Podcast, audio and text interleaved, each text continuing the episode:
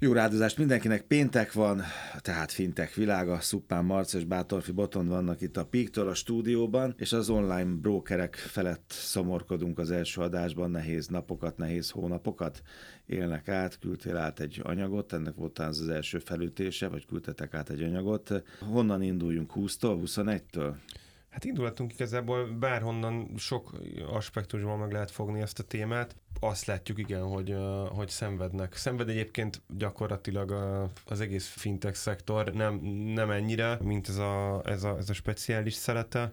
Ez talán egy ilyen kirívó eset, mert hogy itt egyrészt hogy a fintekekről is van szó, másrészt meg arról is van szó, hogy, hogy, hogy ahhoz, hogy ezeket az applikációkat, vagy ezeket a szolgáltatásokat használják az ügyfelek, ahhoz pénz kell az meg most egyre kevésbé van. Úgy tűnik, igen. igen. Meg a kriptó is ott van még, ugye? Ha pénz kell, és esetleg kriptó, az sem annyira népszerű. Most tehát sok minden sújtja I- Igen, igazából az online brokerek és a, és a kriptó szolgáltatók, azok van halmazmetszet a, a kettő között. És hát az egész részvénypiac, hogyha globális szinten megnézzük, nem áll jól, és nyilván ilyenkor nem az jellemző, hogy okosan az emberek elkezdenek betárazni, hanem, hanem inkább mentik a menthetőt és realizálják a lecsökkent pluszokat, vagy esetleg már a mínuszokat, és, és kivárnak. És megvárják a rezsiszámlákat is. Megvárják a rezsiszámlákat. Európában. Oké. Okay. Ebben a műsorban nem csak busongani fogunk, ugye Botton, tehát nem csak arról van szó, hogy elmondjuk, hogy miféle dolgok sújtják őket leginkább, hanem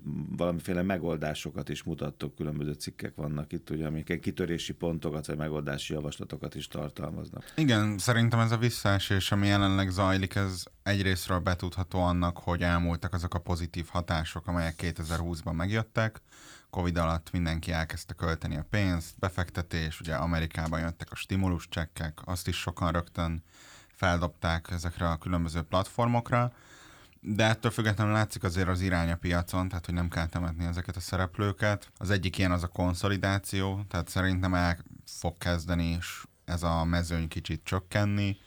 Ez egyébként már meg is kezdődött, a Robin Hood például egy felvásárlással érkezett meg a brit piacra. És hát ami még zajlik folyamatosan, az olyan szolgáltatásoknak a keresése, amelyek, hát fogalmazunk úgy, hogy kicsit megerősítik majd ezeket a szereplőket a piacon. Befektetni egy jó viszkibe, egy jó üveg viszkibe befektetni 50 dollárt, ez nagyon tetszik nekem. De hogy ide is eljutunk még. Vagy egy jó Rolexbe. Jó példa egyébként egy, abszolút az alternatív befektetések hát, piaca, mert azt látjuk, hogy még az elmúlt tíz évben úgy is, hogy egyébként a részvények ebből jó sok ideig folyamatosan fölfele mentek, még a Covid alatt is kifejezetten jól teljesített a legtöbb tőzsde.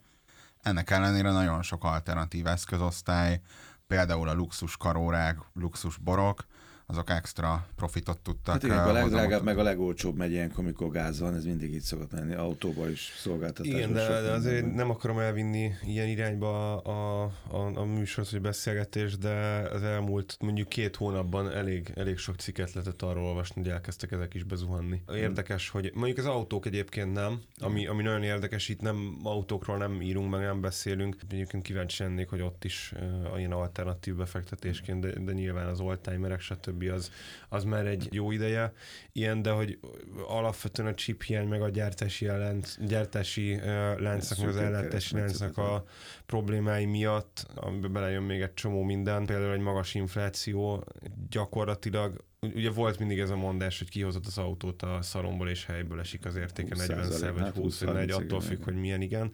Most ez nincs így. Nincs, mert nincs benne chip. Nincs. Akkor visszaviszed majd egy most beteszi, akkor, akkor megint nő az értéke. Igen, szóval, hogy, uh, szóval, hogy egyébként azt lehetni, talán az autó, piac, autóipar tartja a frontot, vagy a szintet, vagy az árat, de a luxus óráknak a, az ára is például elég drasztikusan elkezdett zuhanni, és igen, nagyon izgalmas, hogy ezt alapvetően a luxusórák árának az elszállását, mert ez nem egy normális elszállás volt, tehát ilyen, ilyen 3-4-5 szöröződések voltak a piacon, amit kiosztál a boltból, nem tudom én 10 ezer euróért, az simán 40, 50, 70, 80, sőt van egy-két modell, ami még akár 100 ezer euró fölé is benézett. Alapvetően azt mondják, hogy amiatt a hatás miatt történt ez, mert nagyon sokan iszonyatosan szétkeresték magukat tőzsdén meg, meg kriptóval, és elkezdték Valahova ezt vásárolni. Tömni a pénzt. Tehát igen. olyan vásárló, itt ténylegesen azt gondolom, hogy vásárló erő okozta a luxus cikkeknek a, az árfolyam növek, vagy az árnövekedését. Ezen a földön, meg a metaverzumban is, csak Meg a nagyon elegánsan utalják egy következő dolog. Igen, Igen. de hagyj folytasd, bocsánat. Úgyhogy uh, innentől kezdve sorszerű, hogy ezek is elkezdtek letörni. Tehát hát a, a csúcsokhoz ki.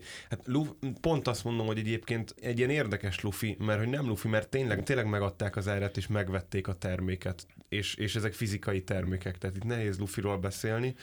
A, a lufi hatást az egy kicsit egyébként mondjuk megadta ennek, hogy a, a, a gyártók, az óragyártók elkezdték szándékosan visszafogni a termelést. Tehát, A szériákat, igen. Persze, tehát amikor, amikor bemész egy óraüzletbe készpénz, hogy megvennéd az órát, és kiröhögnek, és azt mondják, hogy hello, gyere vissza öt év múlva, vagy ide ké- kézzel fel tudod írni magadat a, a, a Listára. várólistára, és aztán ilyen 90% esély van arra, hogy kimész és kidobják a kukába. Nyilván ez gerjesztett egy, egy árnövekedést, de meghozta az árnak a letörését az, hogy akik, akik rájöttek, hogy na, hát a kriptóm az nem is olyan értékes, és akkor valamiből a kenyeret is kéne venni, azok elkezdték most ráönteni a piacra a használt ö, Célokat. óra, óráikat mondjuk, de ez tényleg egy ilyen, ilyen az óránál egy ilyen kirívó jelenség, és ilyen három-négyszer annyi használt óra van a piacon most, mint két évvel ezelőtt. És ebből lehet akár beszállni 50 dolláronként, ugye? Igen, ezt akartam mondani, hogy szerintem most a befektetőknek, a lakossági befektetőknek, akik eddig ugye nem tudtak alternatív eszközöket vásárolni, hiszen nem engedhettek meg maguknak egy luxusórát, most meg vehetnek benne egy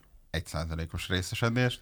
Nekik nem feltétlenül baj, hogy itt most valóban a luxus órák piacán egyébként a, a szürke piaci marzs, ami eddig 100% fölött volt, tehát akár duplájáért tudtad eladni, hogyha te megszerezted közvetlenül a, az adott brandtől a, az órádat, az most inkább 10-15 százalék, de hogyha ez a szolgáltatás most jelenik meg majd a palettán a következő egy-két évben, több online brokernél, akkor azt szerintem egy jobb beszállási lehetőség, mint hogyha a csúcson tehették volna meg ugyanezt. Chip nevű cég, ugye, meg a Koya, és akkor luxus cikkekbe lehet akár kicsivel is beszállni. Tehát egy, a befektetőknek egy új szegmensét ö, szólítja meg tulajdonképpen, tehát nekem van 50, 100, 200 ezer dollárom, és máshova nem, meg, meg kockázatos, meg most éppen nem buli, meg esik, meg nincs, akkor azt mondom, hogy itt van egy új lehetőség, ugye jól fordítom, és akkor abba beszállhatok egy, egy, nem tudom, 50 milliós, vagy eurós, vagy nem tudom milyen cuccba. Pontosan erről van szó. Kicsiként. De egyébként ez egy, azt gondolom, hogy egy viszonylag bevett praktika a piacon, tehát hogyha nem létezne a töredékes kereskedés, akkor Tesla részvényt is azt tudna venni, akinek van erre 400 ezer forintja. A bitcoinnál ez még inkább hangsúlyos, 60 ezer dolláron is járt ugye az árfolyam, az most több mint 20 millió forint. Tehát, hogy ezek egyébként létező dolgok, az alternatív eszközöknél most kezdjük azt látni, hogy egyre többen lehetőséget kapnak erre a típusú befektetésre is. Igen, alapvetően egyébként ezt a, a töredékes kereskedési lehetőséget a kriptók hozták meg annak idején, illetve a műtárgypiacon már jó ideje. Ugye beszélhetünk olyanról, hogy mondjuk műtárgy alapú befektetési alap, vagy műtárgy fedezetű befektetési alap, ez, ez évtizedes múltra visszatekintő megoldás, ahol gyakorlatilag tudom, bepakolnak. Ugye, ugye egyrészt valószínűleg egy műtárgyat sem tudnánk megvásárolni, nem tudom én, több százmillió forintért. Itt ezek a befektetési alapok ráadásul diversifikálnak is, tehát belepakolnak, nem tudom, 200 darab képet, és akkor felosztják ezt ö, 100 dolláros befektetési fontos jegyekre. Így, így, igen. így van. Négyzetekre. Egyébként csak egy ilyen félmondatos kitekintés, a tokenizáció erre egy tökéletes Igen, megoldás, hogy erről többször beszéltünk, hogy és, és talán itt most ez egy nagyon jó magyarázati lehetőség, hogy alapvetően a tokenizáció semmi más nem csinál, mint egy ilyen diversifikált töredékes kereskedést tesz Darabon. lehetővé technológiai alapon. Tehát nem az van, hogy én veszek egy befektetési jegyet egy befektetési alapkezelőtől, és aztán ő majd vagy van mögötte valami, vagy nincs mögötte valami, vagy elveszik a papír alapú szerződésem, vagy nem, stb., hanem a blokklánc technológia megadja a, a garanciát.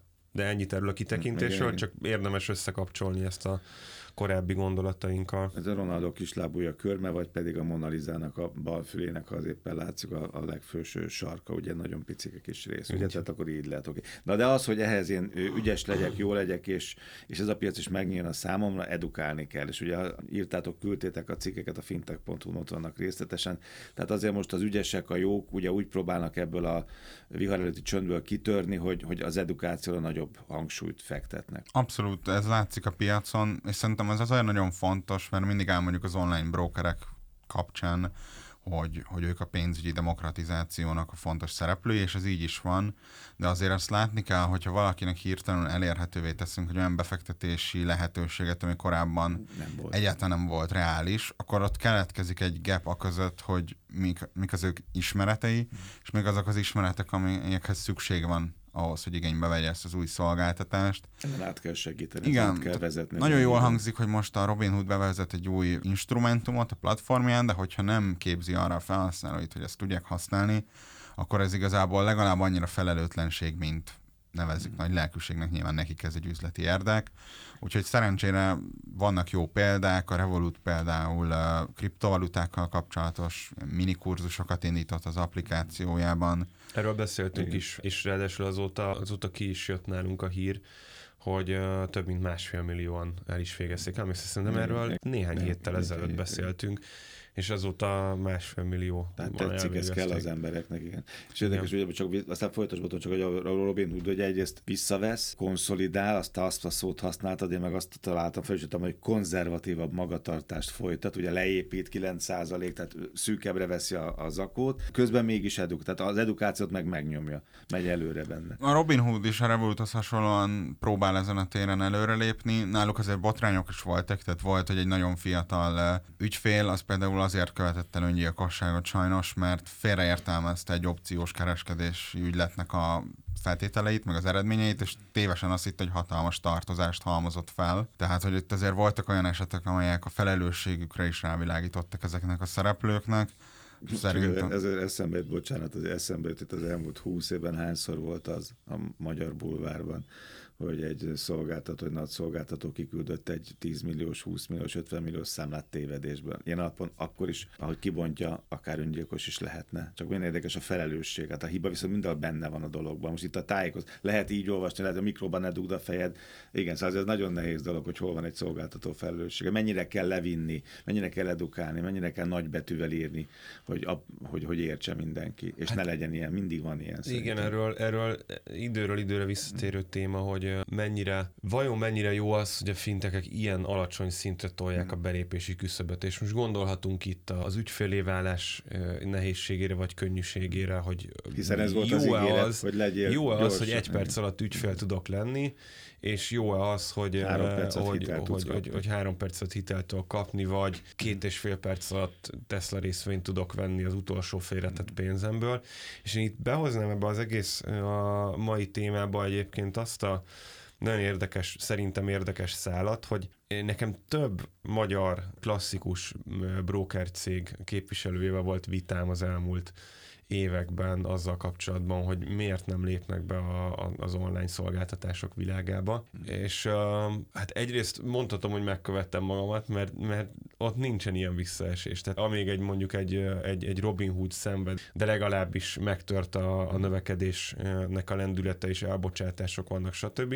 Addig mondjuk, hogyha megnézzük a, a, a tavalyi éves jelentését, vagy akár az első fél éves eredményeit a, a magyar brokerpiacnak, akkor szárnyal.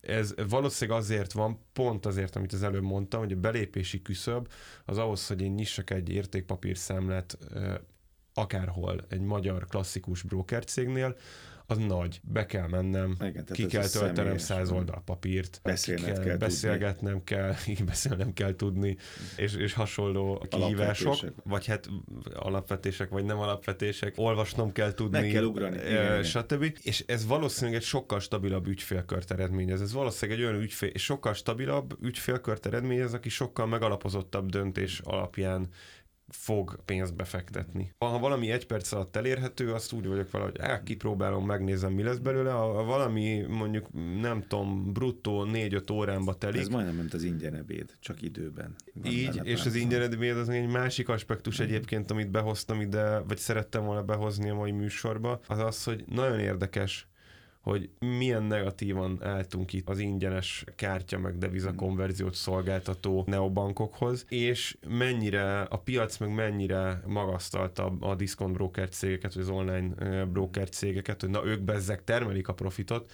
és ez is most fordulni látszik. Nagyon érdekes, nem? Hogy, hogy, hogy ott is a, akik mondjuk egy Revolut, aki ingyenes szolgáltatásokkal indult a piacon, föl tudta magát skálázni annyira, hogy most már nyújt egy csomó mindent, és valószínűleg nem nem annyira transzparensek a pénzügyi jelentéseik, de lépkednek a, a profit felé, meg több neobanknál, Sterlingnál, stb. látjuk azt, hogy, hogy profitot termelnek már, és azok, akik meg borzasztó jól teljesítettek, mert meglovagoltak egy piaci pillanatot, egy momentumot, azok, most azok meg most szűkülnek össze, és lehet, hmm. hogy aztán az fog történni, hogy a, a neobankok kezdik el majd felvásárolni az online broker céget, és így bővítik a szolgáltatás portfóliójukat, a földrajzi lefedettségüket, meg az ügyfél körüket. Jó, tehát új szolgáltatások, újabb rétegek, meg hívása bizonyos szolgáltatások igénybevételére és edukáció, ugye ez a, ez a mostani nehéz helyzetnek a megoldási kulcsai vagy lehetőségei, és ráadásul az edukáció nem csak itt, ugye erre utaltam az előbb, hanem erre is küldtetek egy jó anyagot,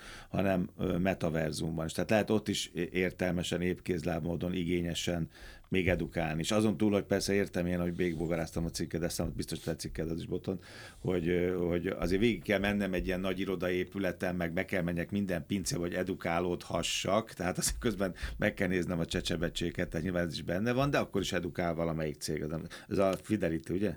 Így van, a világ egyik legnagyobb eszközkezelője hozott létre egy ilyen játékos tanulási élményt a metaverzumban, Ugye ők most abba az irányba próbálnak terjeszkedni, hogy a fiatalokat is megszólítsák. Szerintem szükség van ezekre a megoldásokra, de nyilván helyén kell kezelni, tehát nekik ez egy marketing értékkel bíró kezdeményezés, hogyha pár olyan fiatalt meg tudnak így szólítani, aki egyébként nem lenne része a fidelity a klasszikus célcsoportjának, akkor az nekik nyilván egy nagy nyereség lehet. De akkor azt jól értem, ez pont úgy, mint a nagy áruházban, hogy úgy visznek körbe, hogy a pénztárnál még vegyél rágógomit, meg csökkent kólát a gyereknek, tehát ugyanígy ezért kell itt bolyongani az irodaépületükbe, tetőterasztól a pincék, hogy ez azért benne van, benne igen, tehát a metaverzumon erős a termékkapcsolás, de ennek az egész folyamatnak szerintem az elsődleges célja az inkább az, hogy megismerjék a céget, de hogy nyilván ez megragadják a lehetőséget. Én még talán itt a végére behoznám leggazdagabb magyar véleményét mm. a, a képbe, ugye Péter Fitamás az Interactive Brokers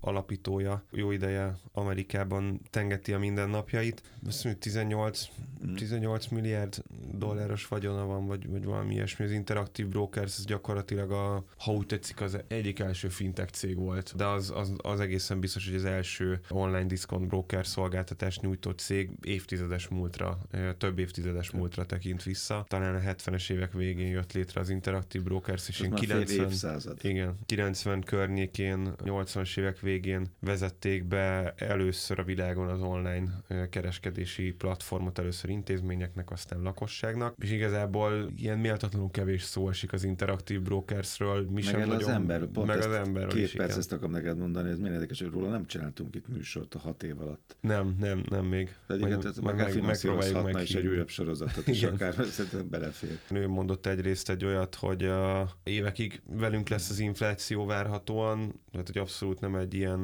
rövid távú, néhány hónapos lejtmenetről van szó. Ezt a Forbesnek nyilatkozta, az amerikai Forbesnek nyilatkozta egyébként egy pár héttel ezelőtt, amikor, amikor kijött a 9,1%-os ilyen rekord közeli amerikai inflációs adat. Az durva, tehát itthon ilyen nagyon rossz színben van feltüntetve, hogy mekkora az infláció, érdemes mellé tenni az amerikai brutális, tehát hogy gyakorlatilag pariban van a kettő egy picit talán az amerikai még alacsonyabb. Másrészt meg, meg kérdezték a bitcoinról, és ott mondott, mondott egy olyat, hogy ezért elmondta, hogy ő is, ő is tart hmm. bitcoint, és egyébként ilyen játszásiból. Tizen, igen, ilyen 12, játszásiból egy, egy pár millió dollárt, nem, összeget nem mondott, hmm. és hogy várhatóan, hogyha beesik, most ilyen 20 ezer dollár környékén mocorog a, a bitcoin, ilyen 12 ezer dollár környékén fog újra vásárolni, ez jól jelzi azt, hogy milyen, milyen esést vár még ebbe, de azt is elmondta, hogy elképzelhető az is, hogy egyszer csak nullát fog érni itt a közeljövőben. Igen. Ez még egy ilyen érdekes